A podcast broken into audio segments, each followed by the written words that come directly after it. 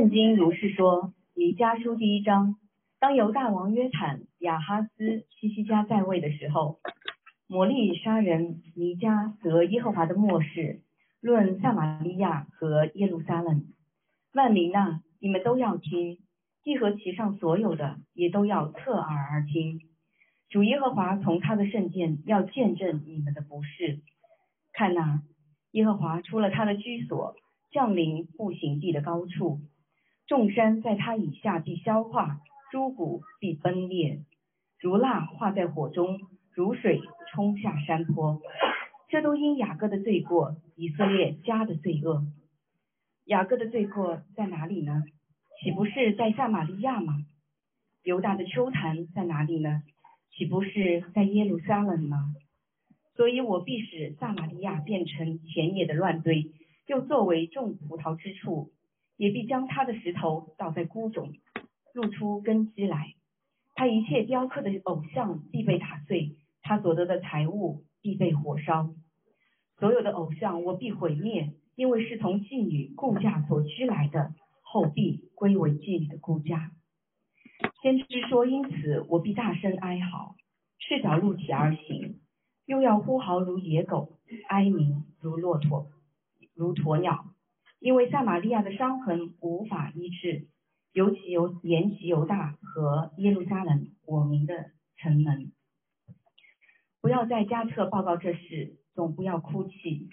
我在布亚弗拉滚于昏灰尘之中，沙匪的居民呐。”你们要赤身门修过去，迦南的居民不敢出来，伯以薛的人哀哭使你们无处可站。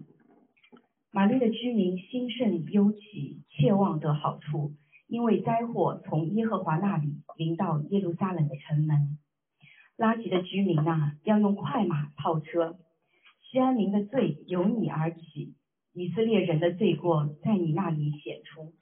犹大啊，你要将礼物送给摩利舍加特，雅各西的众族必用诡诈待以色列诸王。马里沙的居民啊，我必使那夺取你的来到你这里。以色列的尊贵人必到亚杜兰。犹大啊，要为你所喜爱的儿女剪除你的头发，使头光秃，要大大的光秃，如同秃鹰，因为他们都被掳去离开你。这是神的话语，阿门。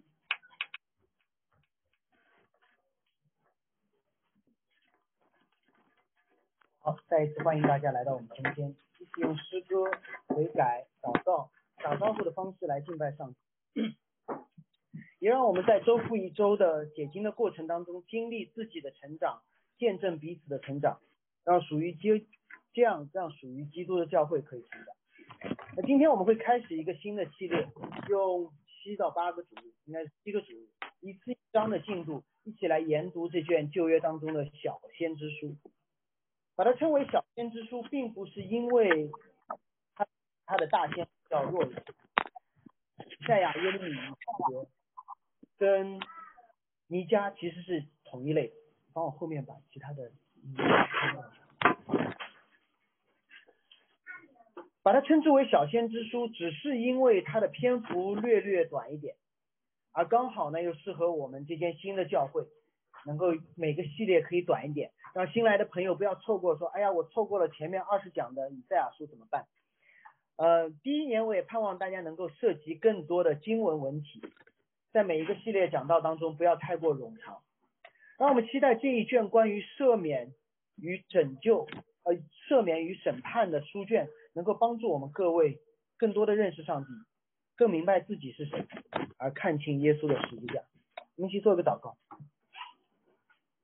主为这个全新的讲道系列向你祈求，开我们的眼睛，读懂你的话语，开我们的心，被经文的经意触及我们灵魂的深处，改变我们，因信你的话而勉励行善。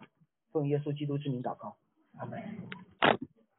问问大家一件事情：过去的一周，你觉得全世界最关心的事情是什么？所以不可能是进博会哈。美国大选，美国大选，不管你关心还是不关心，你总会被告知说有两个颜色在那里比赛，一个叫红的，一个叫蓝的。甚至你都不知道红的意味着什么，蓝的意味着什么，反正就是不一样的颜色。这个世界超级大国，前所未有的没有这么的分裂。无论谁做总统，总会有另外一半的美国人会说：“二零二零年我没选他。”无论谁做总统，大洋彼岸的那个国家已经分裂了，裂成一半红一半蓝。无论你是否关心美国大选，你总是听到了各种各样争吵的声音。你会听到说，总有人说我是支持这个的，我是反对那个的。我们总总听到某一个总统会说，我会用某种的方式来给带给大家特定的福祉，要么是融入这个世界的方式，要么是以本国为中心的方式，反正就是我眼中看为正的方式。还有一群人自认为把称为把自己称为吃瓜群众，像我这样，自以为看透了全局，站在一个审判者的位置上面评论一番，然后把那个位置取个名字叫中立。尤其是我们基督徒，我们会手用圣经，手握圣经，用一些套话来证明上帝站在我们这边。比如说，我祷告很久了；比如说，圣灵给了我这样感动；或者是，或者是根本什么都不用说，坚持努力的聚会、读经、祷告、进食、传福音，让大家觉得说，反正这个人就是自带光环，做出什么好像都是对的。于是。我们今天看到的，就是当每个人用各种各样的方式加持自己，为自己背书，分享自己所想做的事情和价值观的时候，这个世界就撕裂了。因为每个人都有自己的方法，每个人都有自己的想法，每个人都有自己所站的阵营。不要以为这是二零二零年十月份、十一月份才会发生的事，日光底下无心事。这些事情换汤不换药的在人类历史上面反复的发生，而我们需要的不是站哪站哪一边，或者站在自己这一边，因为你这样看的话，你会发现说这世界一直在分裂，要么红的和蓝的分裂，要么某种立场的和自认为看透全局的人分裂。总之，这个世界就是在不断的分裂，分裂到一个地步，我只能和我自己在一起。因为只要和我不一样的人，我就和他分开。今天这个分开变得越来越容易，叫拉黑。因为我们总觉得自己是对的，别人是错的。而今天的经文呢，不是做两边之间的裁判员，而是让我们看到这位创造天地的主如何面对包括你我在内的两边或多边，他会怎么做。不是这个世界分成了碎碎的，是人和上帝分成了碎碎的，而人离开上帝之后就粉粉的碎。不是一群人在这边，一群人在那边，而是人在这边，神在那边。如果没有人生之间的和好，那么人永远就是分崩离析。弥迦书的第一章讲了三件事：第一件事，神向全地说话；第二件事，神要审判全地；而第三件事。就是全地的人在那里哀哭，神说话，神审判，人哀哭。我们会发现，人这里没有一个是胜利者，而神却始终如一。我们一点点来看，首先我们看神是怎样对人说话的。如果有时间，其实这一节经文可以讲一篇道，但是虽然我们是新的教会，希望把讲道的系列变短。我们一起来看原文当中，弥迦书的开篇不是我们刚才读到的那些背景，英文的语序和原文一致。一开篇是说神的话，the，Word of Law，神的话临到了摩利沙人弥迦，同时还提到了当时的背景，就是犹大地区约坦、亚哈斯、西西家纣王的时候。可能今天我需要更多的去讲整个弥迦书的背景，它不像我们熟悉的新约，它是在旧约的一个宏大的叙事当中。为什么弥迦会单独提到了这三个王？而读弥迦书的读者，他这三个王或者犹大帝对于他们来说又意味着什么？旧约的圣经是大篇幅的历史，有人以为是以色列人的历史，其实错了。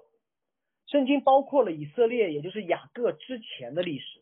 准确的说，圣经记载的是人类的共同起源、共同历史。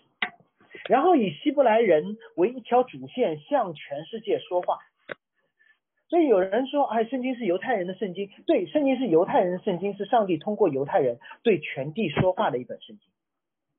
目的不是为了让我们了解以色列人，而是让我们了解上帝如何通过以色列人，让人认识那位上帝，如何用以色列人带领以色列的方式来带领万国万族万民万方的神的教会。所以我们可能有一些回顾。当雅各、亚伯拉罕、以撒、雅各被称为以色列之后，因为人非常的多，所以当时就被分为了十二个支派。十二个支派，神是怎么用他的？在摩西的时候，圣殿会幕在中间，十二个支派分别驻扎在圣殿的不同的方向，以神为中心，各司其职，不同但互补。然而，似乎只有当他们在埃及的时候，这十二个支派还是统一的，因为和我们一样，要因为他们一样，不是后面，在埃及的时候，这十二个支派才是统一的，因为他们什么都没有，因为他们统一的是奴隶，他们统一的是无产阶级。虽然你会看到个别人之间会有掐架，但是你几乎很少看到以色列人在埃及会有群体性的分裂。而这样的合一，在整个出埃及的过程当中保持的不错，因为他们真的什么都没有。这也是为什么我们说基督徒和其他的群体有很大的区别，因为基督徒的合一不在于我们相同拥有什么，而在于我们相同什么都没有。于是，在出埃及的过程当中，我们会看到只有全体的以色列人和摩西有一些争论。有一些敌对，圣经很少说他们之间的仇恨和分裂，直到什么时候？直到他们进入了上帝所应许的地方。圣经在说：“你们要变成有产阶级了，你们要分土地了。”以色列人开始有了自己的战斗力了，你知道吗？神给他们土地，给他们战斗力，结果他们就说：“你看我的战斗力比你强，我的土地比你多。”祝福被滥用，导致了十二支派的分裂。于是到了四世纪的最后，十一个支派差点灭了他们的兄弟便雅悯支派。然后呢，在大卫的时代，大卫统一了整个以色列，所罗门恢复了十二个支派的敬拜。然后呢，在所罗门王统治之后，这个国家开始慢慢的堕落。他们依旧被继续被迦南的文化、被埃及的文化影响。列王记当中所记载的是他们行埃及人所做的事，他们行迦南人。所做的事，于是有一位先知非常有意思，他用行为艺术的方式向所罗门手下的一名叫耶罗波安的管家讲述了以色列人将要发生的事情。这位先知上去就把衣服脱下来撕成了十二片。那衣服很重要，因为这是他们基本上主要的私有财产，又能盖又能披又能遮羞又能御寒。撕成了十二片之后，给了耶罗波安十片，并且告诉他说，将会有十个支派被交给你离开耶路撒冷。但是我会让以色列犹大支派呢，知道上帝没有彻底的弃绝他，所以留一个支派给便雅悯，陪犹大留在耶路撒冷。那位先知名叫呃亚西亚，他补充了这件事情要发生的原因。列王记上十一章三十一节说，因为他离弃我，他指的是所罗门。因为他离弃我，敬拜西顿人的女神雅斯他路，就是生养之神；摩押的神基莫和亚门人的神米勒公，无非他们就是求田产的丰富，求子孙的众多。于是他说，当时所罗门没有遵从我的道，没有行我眼中看为正的事，没有守我的律例典章，不像他的父亲大卫那样。你觉得那个时候的十个支派离开带十个支派要离开的耶罗波安是怎么想？理解吗？我们常常会记得后面的事情，就是北方的十个支派很差，然后南方的两个支派不是很差很差，他们还在敬拜。但是如果我们回到这故事的源头，为什么上帝说有十个支派要离开？是因为耶路撒冷人不好好的敬拜上帝，所以他上帝对。耶罗波安说：“啊，不对，耶罗波安说，你要带着十个支派离开，因为这里太糟糕了。你要像出埃及那样离开耶路撒冷。因为耶路撒冷已经变成了埃及。于是你觉得耶罗波安得到了这个这个先知的话之后，他会怎么想？天将降大人于斯人，对吗？我是第二个摩西，谁让耶路撒冷变成了迦南，变成了埃及？所以我要离开。于是，于是他又带着人离开了。很可惜，他带着人离开的时候，他没有做摩西，他做了所罗门。列王记上十一章继续说：“你若听从我一切吩咐你的，这是上帝对通过先知对耶罗波安说的。”遵行我的道，行我眼中看为正的事，遵守我的律例典章，像我仆人大卫所行的，我就与你同在，建立你的家，像我为大卫所立的这样，将以色列人赐给你。所以上帝说，你就做大卫的事情，不要做所罗门的事情。所以我是借弥迦书的这个机会，给大家，尤其是在座的基督徒，复一个旧约历史的盘。我们常常会错过这段重要的历史。简单的认为所罗门之后坏的北国十个支派走了，好的两个留下来，不是的，是都要坏了，所以有十个想把他们离开，能够好好的敬拜。北方一个都不好，南方有几个好，这是我们错误的理解。如果你初初读过冗长的列王记，或者更加冗长杂乱的历代志，你可能会得出这样北国不好，南国略好的结论。但是你必须要知道。为什么会有南北的分裂？不是因为坏的走了，而是因为耶路撒冷变成了迦南，耶路撒冷变成了埃及。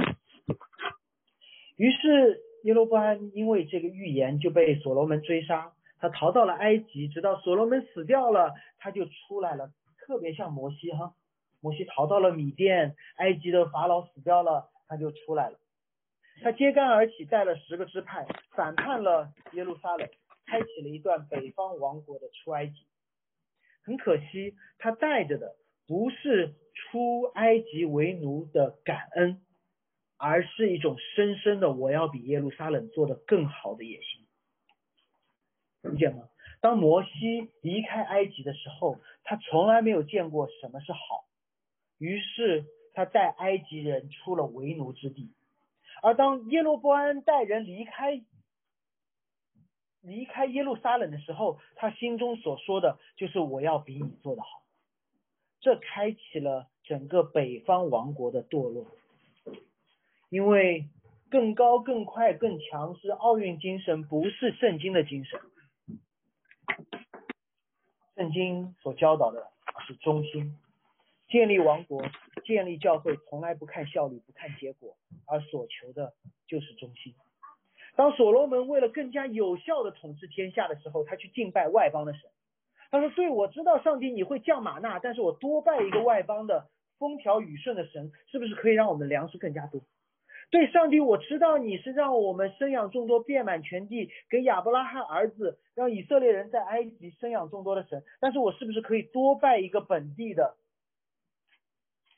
观音菩萨能够多生两个孩子，于是所罗门用了上帝的方式，加上了埃及的方式，而耶罗波安一样如此，他在上帝的律法上面增加了一些东西，他用埃及的方式，在北国的撒玛利亚山寨了耶路撒冷，开始他就错了，所以北方的问题是什么？一定要跟大家借这个机会多说一句：耶和华的先知告诉耶罗波安什么？你要听从我一切的吩咐，遵行我的道，对吗？神的道包括什么？正确的敬拜上帝，正确的敬拜上帝包括了在耶路撒冷敬拜上帝。结果北方的王国说：对我要遵守你的道，我要遵行上帝的律法，我要敬拜上帝。但是我们没有耶路撒冷怎么办？我们就用自己的方式把。撒玛利亚变成耶路撒冷，我们要造一个一模一样的圣圣殿，对吗？上帝说：“你来敬拜我，你按我的方式敬拜我。”结果他们到了北方，发现没有圣殿怎么办？我们就自己造一个。你觉得对吗？到底是他们遵守了上帝的律法，还是他们自己订立了一套律法？我举个例子，你们就可以明白。当时北方的王国他到底做了什么？就好像有一对夫妻因为工作关系分居两地，然后这个妻子对丈夫说：“你一定要心心念念的想着我啊。”然后丈夫说：“好的，我就在本地按照你的长相找了一个女的陪我一起住，这样我可以更好的想念你。”这是北方撒玛利亚做的事情。对，我是想念你啊，但是我怕忘记你怎么办？看照片不够，微信聊天不够，我就找一个跟你一样的。这是撒玛利亚的问题。美其名曰，我要帮助自己想念我的妻子。当时的教会如此，今天的教会也是这样，都会用我喜欢的方式来敬拜上帝，就像我们即将开始的洗礼一样。洗礼是上帝所设立的圣礼。那我们可不可以说，因为上帝是喜悦的，所以我们就可以随便洗了？不行的。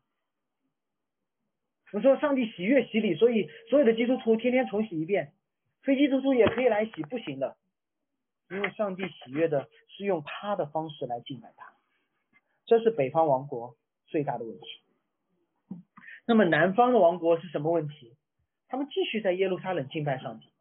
他们说：“你看你走了。”他们天天看到的是那十个支派走了，你犯了什么错？你怎么可以山寨我？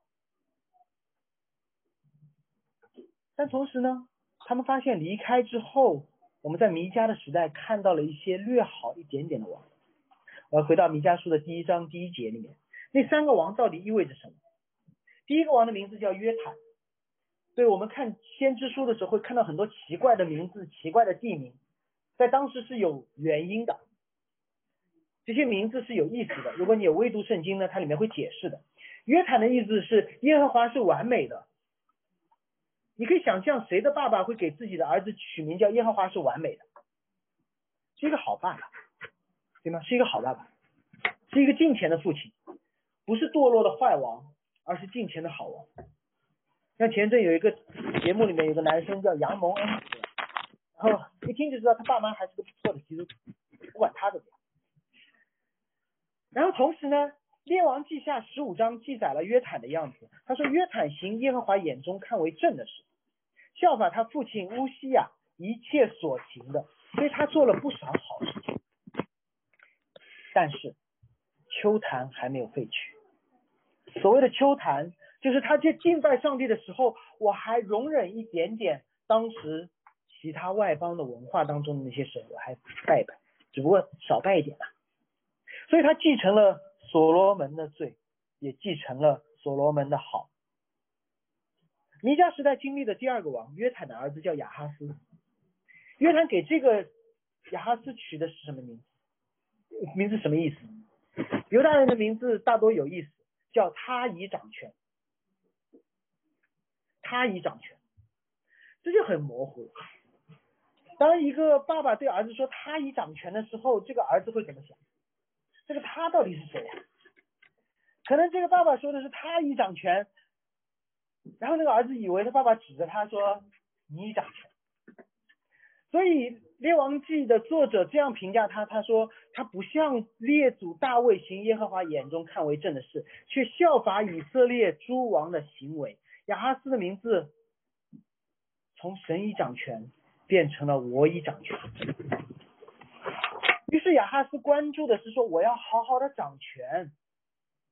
当他偏离的时候，上帝允许外邦的邻国亚述联合北国的同胞来攻打他。亚哈斯败了，但他关心的是谁？不是他，而是掌权。于是亚哈斯说：“好，那我想办法如何掌权。”亚哈斯帮助北方王国重建他们的圣殿。北方国建了个圣殿，但是它里面的那些器皿忘掉了怎么做，图纸没有了。雅哈斯说来来来，我这里有红海怎么做，灯台怎么做，你可以学。然后是帮助北方王国。我说我为的是掌权嘛，为的是掌权，我就无所不用其极嘛，我各种各样的方式都可以用嘛。于是他跟北方王国通好，和外族签订了合约。这样给他的王国带来了片刻的平安，但是圣经却说他行他他行耶和华眼中看为恶的事。亚哈斯的王国是一个合是一个合理的处理了边境危机的王国，他带给了当时他国内人平安，但是圣经说不像他主大卫耶和华眼中行耶和华眼中看为正的事，而亚哈斯又给又有了一个儿子叫西西家，我不知道亚哈斯当时的状况是什么，他就给西西家取的这个名字叫耶和华使他刚强。列王记下给西西家的定义是：西西家行耶和华眼中看为正的事，效法他主大卫一切所行的，并且他做的比约坦更好。他废去了秋坛，毁坏了柱像，砍碎了木偶，打碎了摩西所造的那个铜蛇。很特别，他干了一件事情是其他王所没有干过的。摩西曾经在旷野当中所举举起的那个铜蛇，都被西西家给打碎了。为什么？是因为当时的以色列人，他向那个铜蛇烧香。西西家的革命非常的彻底，他发现百姓们来圣殿，他们会向耶和华殿中的那些，我们就是约翰福音里面的那个词，那些记号去敬拜。那个铜蛇是让人记得上帝如何在旷野当中带以色列人躲开那些毒蛇的。审判的，而犹太人开始敬拜那个铜蛇，这西西家都看出来了，这是最隐蔽的。他发现百姓们来圣殿，他们却用外邦的方式来敬拜上帝。让我多一点点的解释。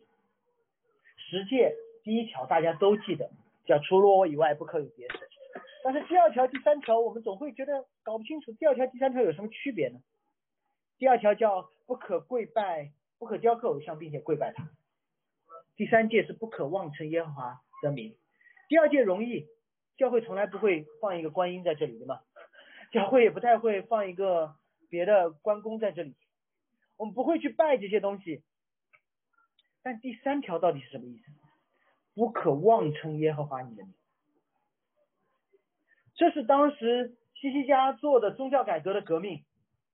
就是说，你不要用拜观音的方式拜上帝，你不要用拜外族偶像的方式来拜上帝，这点我们就清楚了。我们常常会说：“主啊，我要一个孩子；主啊，我要一段姻缘；主啊，我想考上好的学校；主，我希望能够过上中产阶级的生活。”我们在用拜观音、拜丘比特、拜财神爷、拜文曲星的方式在拜上帝。这不是敬拜，这是消费。这是当时以色列人拜铜蛇的方式，我们错了。我不是说这些东西不能放在上帝的面前，我只想提醒大家，当我们祈求的时候，关心的是祈求的结果，还是祈求的对象？耶稣基督死而复活的福音，到底有没有影响我们的祷告，还是我们把祷告当中的主换成一个别的什么？也一样有效，但是呢，西西家做了许多许多的好事情，他就开始骄傲了。他把原来他说神啊，我我敬拜你，敬拜你，敬拜你。于是上帝说好，你敬拜我。于是我让你经历所罗门一样的复兴。于是西西家就开始向外族献宝。在列王记下二十章的时候记载了，他把家中所有的财宝都给巴比伦看，说你看你看，进钱的人一样可以富可敌国。换成今天的话来说，我们就会说，你看那个谁谁谁也是基督徒，那个有名的人也是基督徒，这是当时西西家做的事情。信了耶稣也可以功成名就的，是我们心中很多基督徒心中的盼望。先知却告诉西西家一个他不想听到的事情。先知对西西家说：“日子必到，凡你家所有的，并你列祖所积蓄到如今的，都要被掳到巴比伦。”他说：“你的家里面所有的这些东西都没有了，并且他说，你从你本身所生的众子，其中必有掳去巴比伦的，在巴比伦皇宫当中做太监。”上帝说什么？富饶的祝福会没有的，生养众多的祝福会没有的。这是先知对西西家说的。他说，当你慢慢的把上帝的祝福当做你敬拜的对象的时候，当做你敬拜换来的结果的时候，你会经历这些审判。没有人知道西西家怎么回答。西西家居然说：“你说的特别好。”我是以赛亚，我会说说你你的你会破产的，你儿子你会断子绝孙的。结果西西家说：“你说的太好了。”为什么西西家会说你说的太好了？他说：“若在我年日中有太平和稳固的景况，岂不是好的吗？”你知道这个西西家他听到了什么样的信息？当先知对他说：“你之后你们家族会破产的。”西西家说：“太好了，我活的时候我会富可敌国的。”他说：“你会断子绝孙的。”他说：“那我不死就行了。”西西家关心的就是此时此刻的好。所以约坦的问题是什么？他开始敬拜上帝，同时他保留了异教的风俗。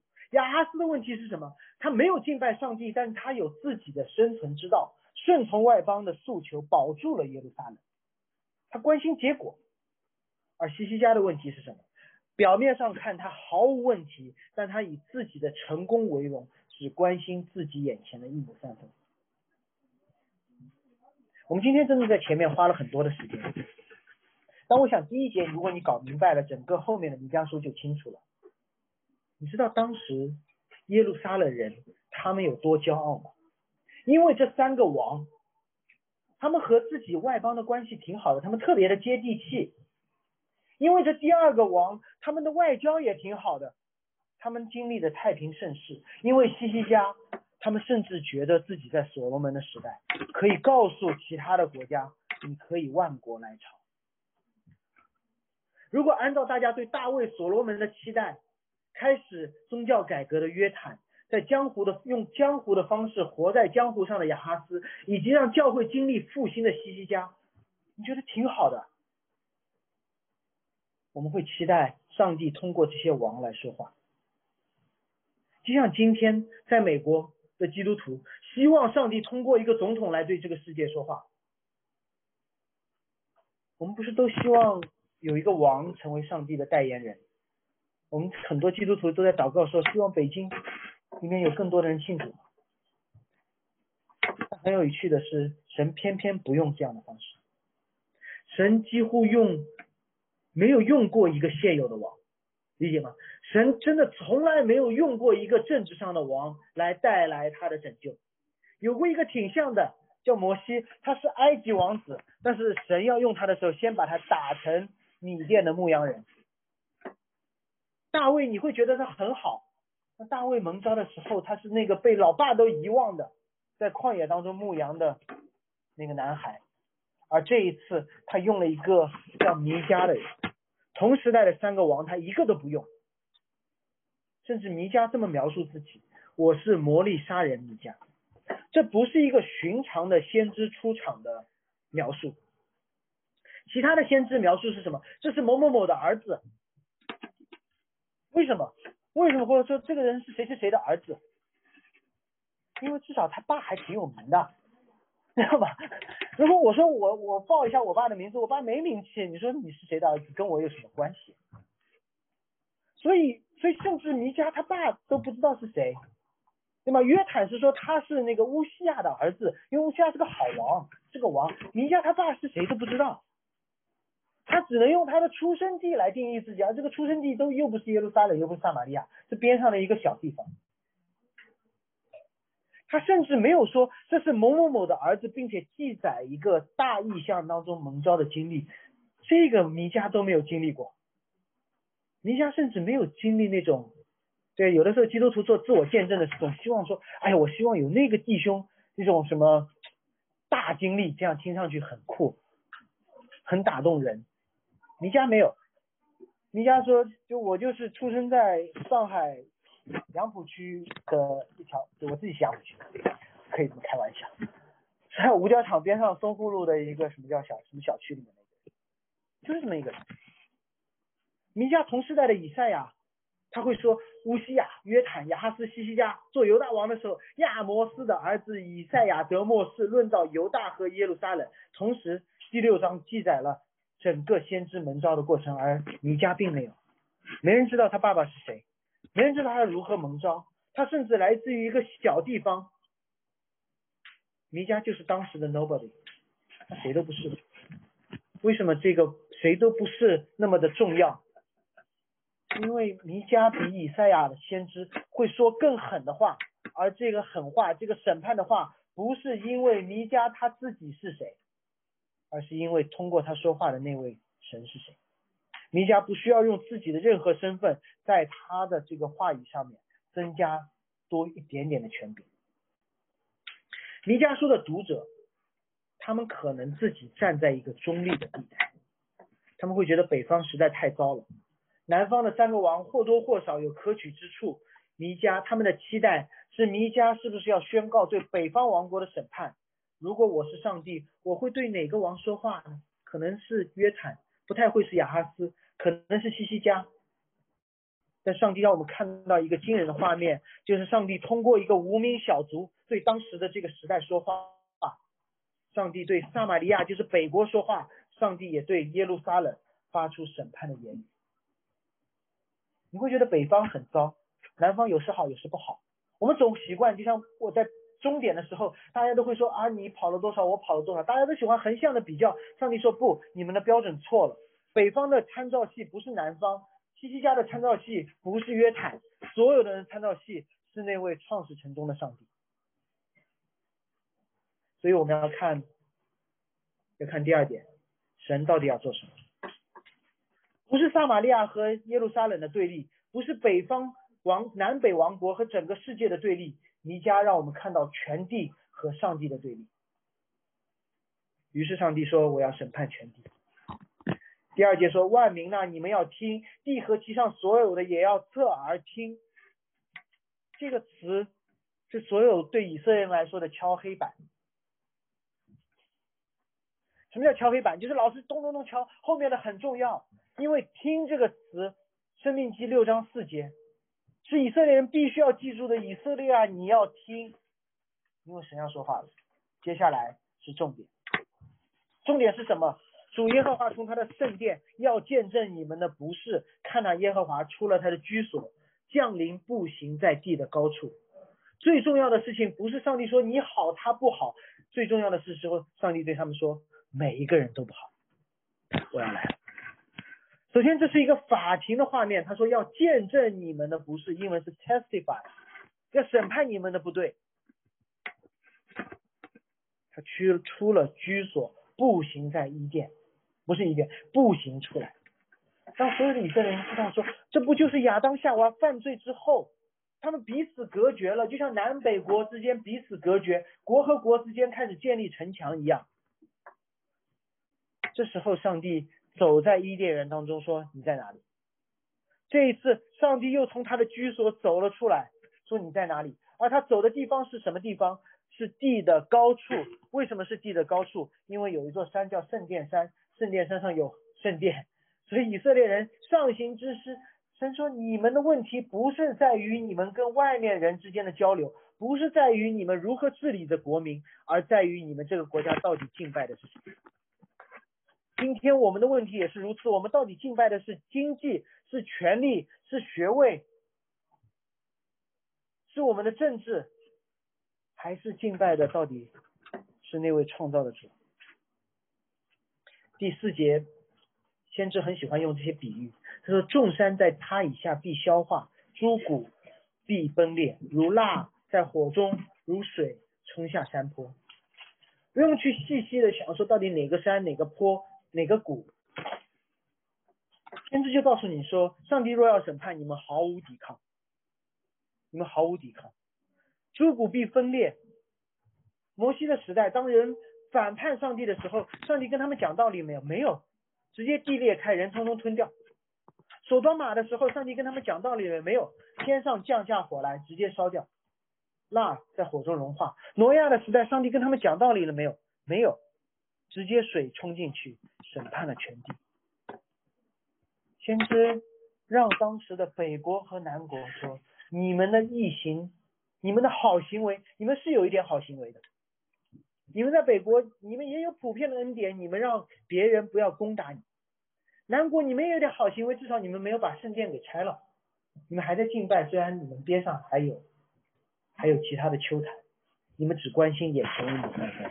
但是神说，说你们所有这些好行为，在神眼中就是一块破土，根本遮不住你们的羞耻，掩盖不了你们的罪，赎不回你们在神面前的。异形，所以你们将经历的，就是摩西时代的审判，就是索多玛和罗摩拉时代的审判，就是挪亚时代的审判。而这审判到底是你的行为上的问题，还是敬拜的问题，是地理的问题，还是犯罪的问题？第五节说的很清楚，因为雅各的罪过，以色列的罪过，雅各的罪过在哪里呢？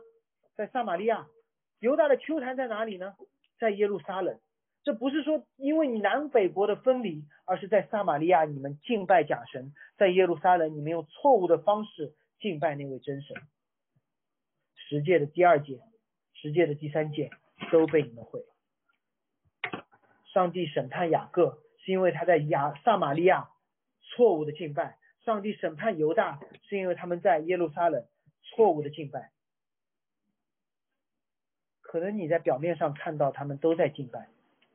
但他们只是愿意，只愿意用自己的方式敬拜，而不是用神的方式。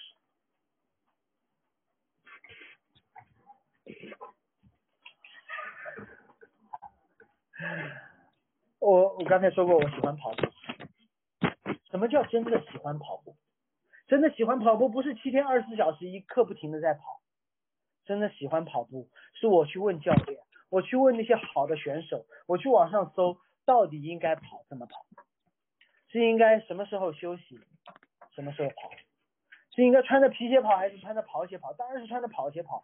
喜欢跑步不是随便穿什么鞋，随便什么时候都能跑的，对吗？什么是敬拜上帝？不是是一直就敬拜敬拜敬拜，不是的。服饰教会也是如此。我的牧师每个一两周都会跟我联系，关心我的根本不是我怎么去敬拜，而不怎么带领大家一起敬拜。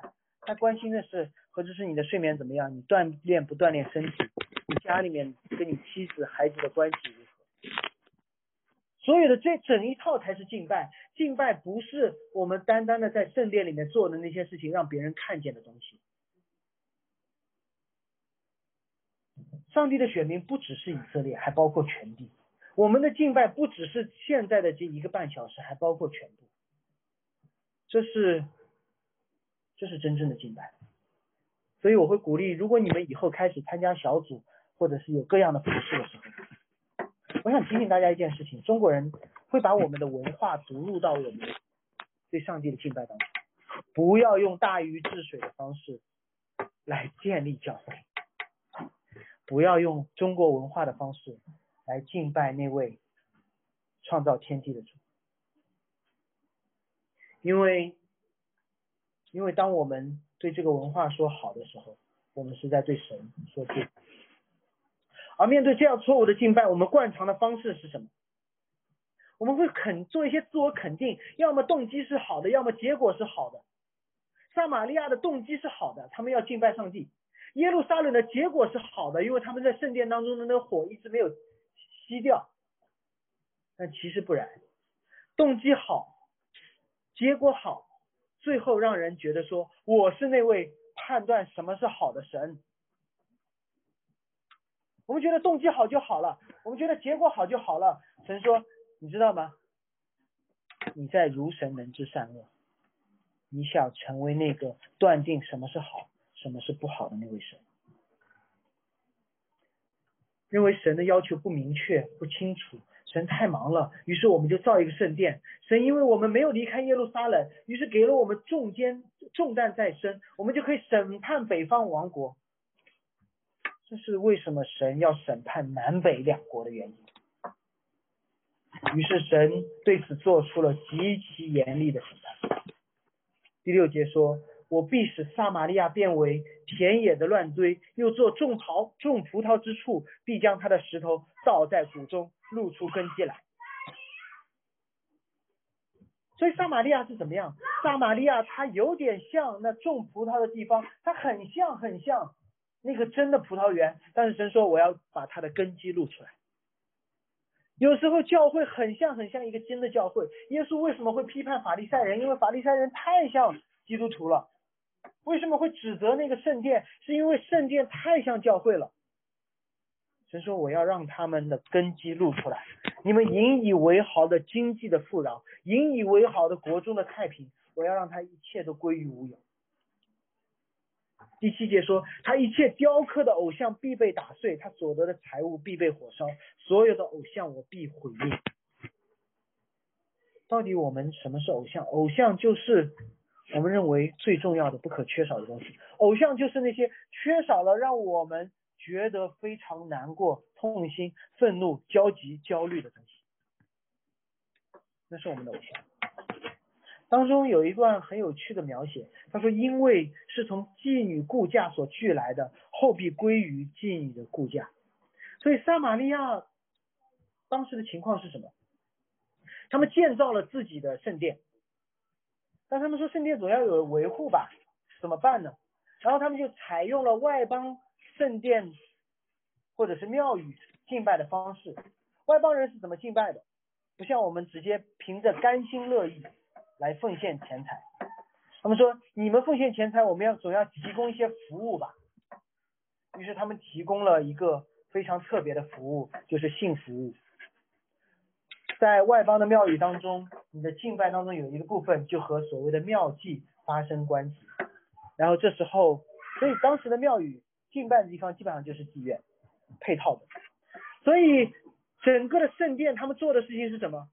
圣殿的事情就是把圣殿变成了妓院，然后当人购买这些服务的时候，所支付的这些价值就成为了所谓神的祭司的收入，而这些祭司拿着这些钱去干嘛了呢？他们又去招妓，这就叫从妓女雇价所聚来的。必归为妓女的顾家，这变成了一个循环。你会觉得这跟我们没有关系？我告诉你，特别的像。你们在座台下有几个最近在做直播带货的吗？不管，所以这是这时代的特征，就怎么办呢？我们我们怎样才能够有一点收入呢？我们就鼓励别人消费，不管是几百块的产品还是几。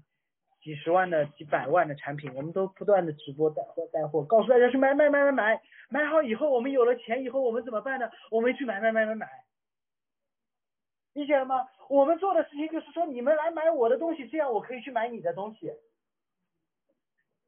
所以这是城市的魅力和可怕之处。我用过一句话说，上海是什么？如果我站在。东方明珠或上海中心下面看到大家来的时候，就是我们一起来到城市，然后彼此消费赚彼此的钱。这是当时撒玛利亚所发生的事情，就是我们说来来来购买我的宗教服务，这样我可以购买我的宗教服务。这是当时所做的事情，这是耶稣在洁净圣殿的时候耶稣所做的事情，因为这样的话，这个圣殿里面就没有神了，不需要神。你买我，我买你吧。所以他说你把圣殿变成了贼窝，是因为在圣殿里面的这些人盗取了上帝的荣耀。我的服务好，我自己都买。他说不是的，圣殿是一个传递的过程，恩典传递给人，人传递给其他的人，不是那个所谓的闭环。第八、第九节，先知说：“我必大声哀嚎。”赤足露体而行，呼嚎如野狗，悲悯如鸵鸟。因为撒玛利亚的伤痕无法医治，延及犹大和耶路撒冷，我民的城门。这节经文你会看到说，当时，当时先知告诉他们说，你看撒玛利亚将会经历这一切，耶路撒冷也要。所以你知道弥迦书是写给谁的？南国还是北国？是，他是写给全地的，但更写给南国的。是那群自认为被神所拣选，自认为留在耶路撒冷，自认为我们还有很好的宗教生活，自认为其他人不如我，北国不如我，外邦人不如我的那群所谓的基督徒。弥迦书是写给基督徒的。让基督徒知道说，我们当我们要审判别人，当我们希望审判别人，希望审审判北国、审判列邦的时候，我们的骄傲让我们知道说，我们是应该被审判的那个。于是，当噩耗发出的时候，上帝的子民开始哀哭。这是最后一点，在哀歌当中提及了许多的地名，都有其特殊的含义。简单的说几个，他说不要在加特报告，总不要哭泣。加特是酒榨的意思，是葡萄园没了。上上帝说我是葡萄园，葡萄园是神给以色列人祝福的记号。上帝说没了，他说我在亚弗拉灰尘之地滚于灰尘之中。他说你滚在灰尘之中，你会更惨，你会回归我创造之前的样子。归于尘土，沙飞是美丽的意思，是神说我看你为好的，看你为好的，但是你会赤身蒙羞，你会觉得羞耻。迦南尖锐的意思，居民不敢出来，狭窄之家，薄以靴，他开始哀哭，无处可站，好像站在那个针头上一样，站不住。我们以为站在耶路撒冷是稳固的，神说你如同站在针尖一样，你会疼的。这是保罗、扫罗在大马士革的路上碰到神所说的。神说：“你以为你是一个法利赛人？你觉得这叫用脚踢刺，你的心不会疼吗？”神赐给我们良心，让我们知道说，我们这些金钱的外表下面，你敢于面对你的良心吗？马律是怨恨的意思，人开始焦虑、忧愁，切望得到好处。垃垃圾难以攻克，他们无法攻克，难以抵挡。他们的外族要用马车、快马套车逃跑，所能做的就是逃跑，逃跑。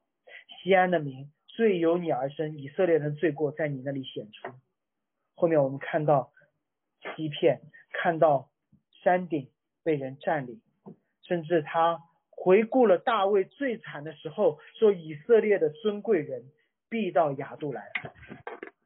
大卫已经被神高立了，他说我是我是你的王哎，但是逃亡的一位君王。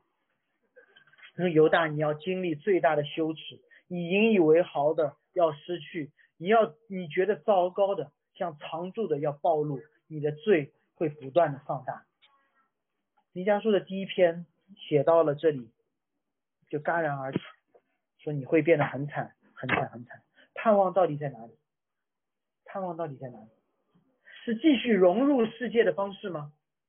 是和世界相安无事的方式吗？是不断的退退退的方式吗？还是按照大卫的原来的方式，按图施工，建立一个完美的敬拜的方式呢？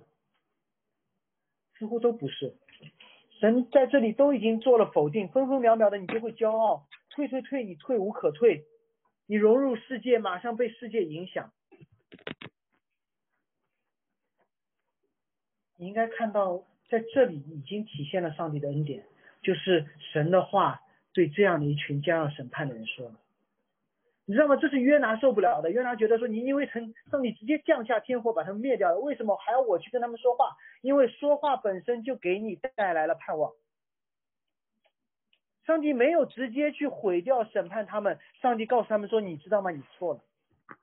上一个系列，当我们看到黑暗的时代的时候，上帝应该对黑暗做什么？就让你继续黑下去就好了。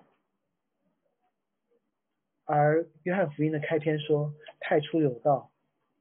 神的道如光进入了黑暗，如同起初约面黑暗极其混乱的时候，神说话说要有光，要有上下的水，要有左右的水，建立所有的秩序。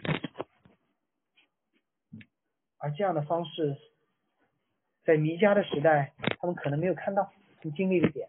而我们知道，耶稣会说所有的先知的话，摩西的话。摩西的律法和诗篇都是指着我说的，所以这三段是指着耶稣说的。让我们看到约翰福音的时候，我们才知道是上帝的话不是通过先知说的，而是成为一个人来的。希伯来书开篇说，在集着众先知多次多方小玉列祖之后，他说我就把我的儿子给了你们，他是那道成肉身的基督。他说会有审判的，你们会看到审判的，不是在你们身上，而是在十字架上。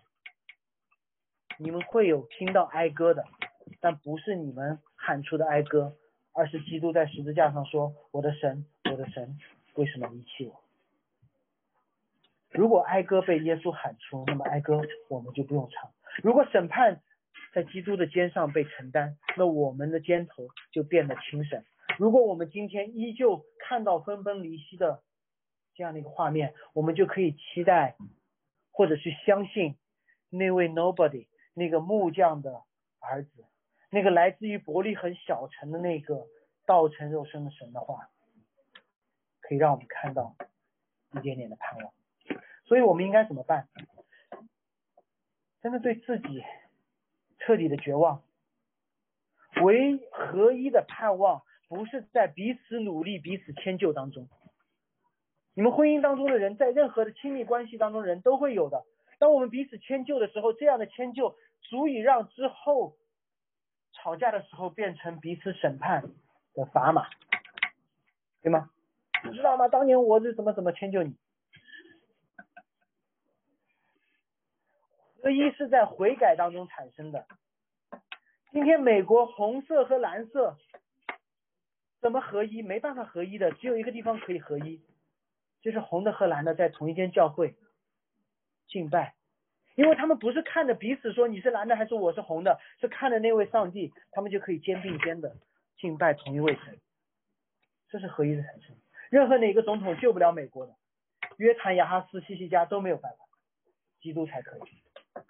中国也是一样，那些似乎站立在中立地位的人，他知道说，如果你觉得你站在中立地位，你可以鸟瞰全世界的时候，你犯的罪更大，因为。只有那个位置是可以神来站的，没有所谓的中立，只有符合圣经的中心。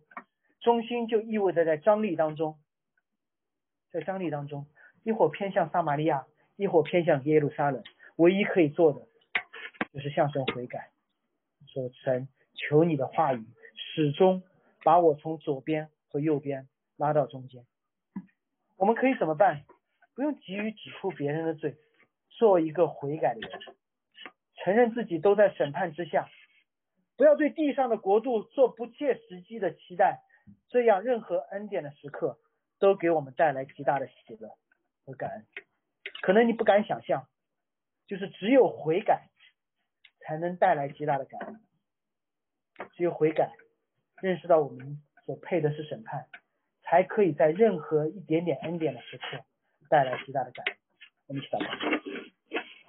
主，谢谢你通过先知提醒我们，我们都在你震怒的审判之下，因为你无时不刻的通过自己的方式，我们无时不刻的通过自己的方式寻求我们的身份感、价值感、存在感。我们用自己喜欢的方式来寻求你、敬拜你。主，我们感谢你，你没有即刻的毁灭我们，而是不断的对我们说话，没有任凭我们现在最终，而是赐给我们你的儿子圣灵，好让我们悔改。当我们看到这个世界的堕落。和新天新地的完美，在这样的一个张力当中，不断回到你的话语中，让我们欣赏你的荣美，发出赞美，奉耶稣基督的祷告。好，那我们我们一起把小册子翻到第。